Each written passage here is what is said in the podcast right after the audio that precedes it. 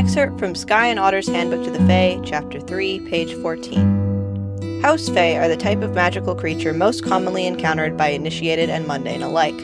For purposes of classification, this term refers to Fae who are attached to a location and are generally benevolent towards humans.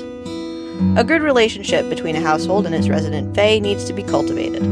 Traditionally, the head of house should leave a saucer of milk on the fireplace mantel, or in the absence of a mantel, beside the front door. You may also leave them bits of doll furniture or other small tokens. House Fae, like most humans, like to feel appreciated and will rarely refuse a gift. House Fae can turn malevolent if treated poorly. Once provoked, the fairy will take every available opportunity to screw with members of the household. They very rarely kill anyone, but can cause serious injury if left to their own devices. The best way to appease an irate house fairy is through making amends for the original slight, but a ridiculous number of gifts will also work.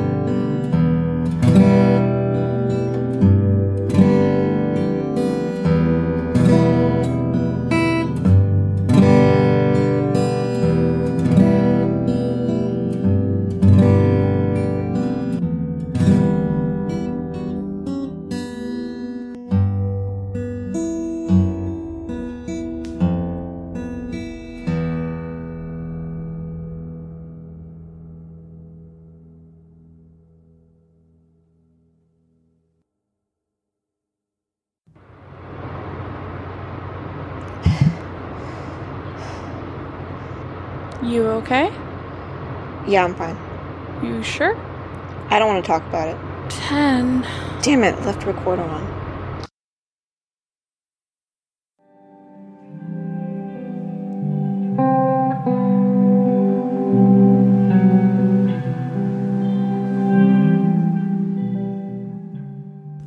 You sure you should be driving? Let it go, Al. Seriously. I'm not gonna fall asleep at the wheel. Right.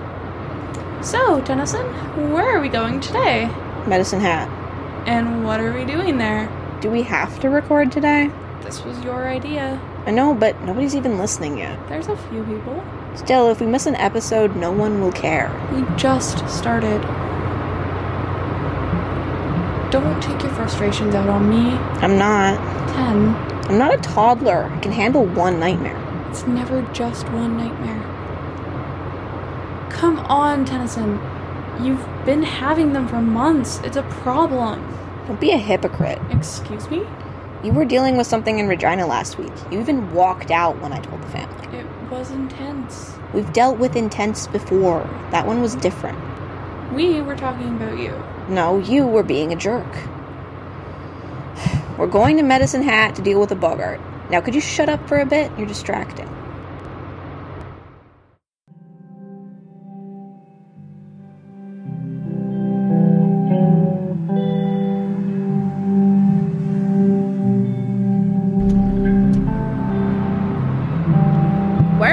Towns so flat? You'd think they want to compensate for the flatness of the landscape.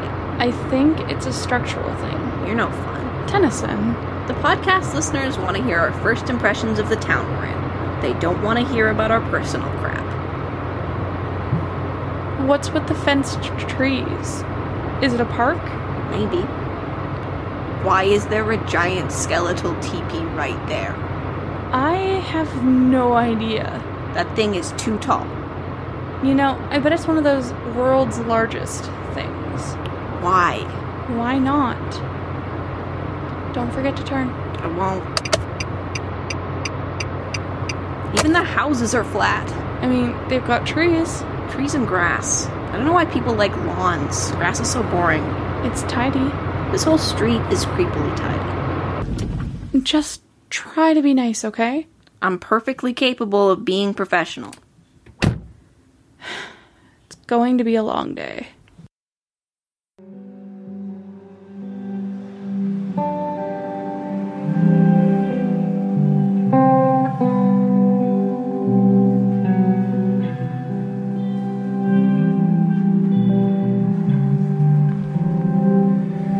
This is going to be a really boring episode. I mean, it's a podcast. Listening to us talk is the whole point. Still boring. Might as well do something to pass the time. So, Tennyson, what are we doing now? I can't believe I wanted you to like this. We do seem to have switched places on the enthusiasm scale. I'm just not into it today. Maybe just answer the question. We set a trap for the Boggart in the house, and we are now sitting in the RV watching a baby monitor. So, what do you want to talk about? You can't ask me to talk when you won't. What do you mean? You know what I mean. No, I don't. I don't know anything about you, you don't know anything about me. I thought we were good with that. You seem distressed. You were distressed in Regina, but I didn't say anything. Ten. This conversation isn't over.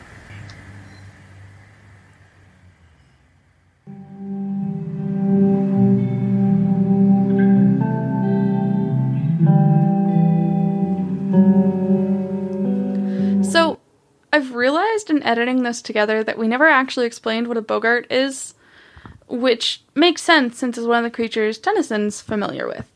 But for listeners who don't know what we're talking about, here's a brief explanation.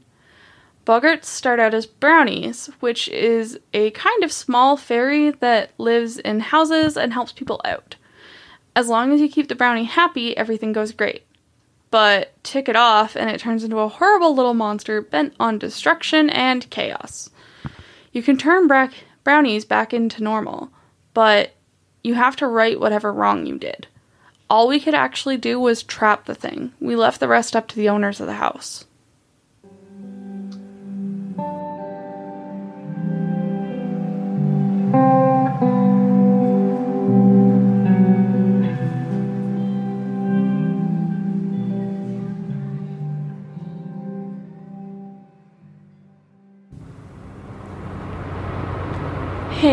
So I was listening back to the last recording we made, and you're right.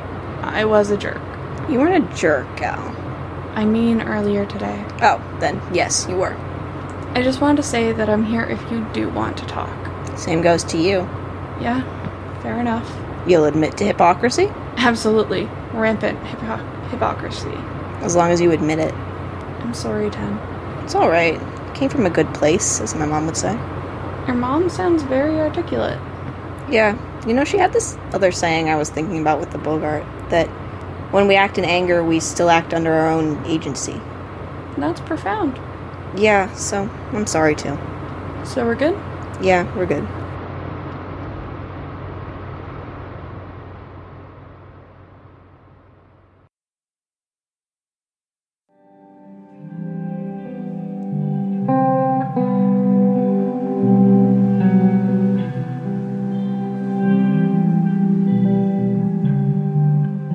Veil is a Meadowlark Presents production. It was written and produced by Katrina Basnett. The voice of Alder was Darhyl Balemans. The voice of Tennyson was Katrina Basnett.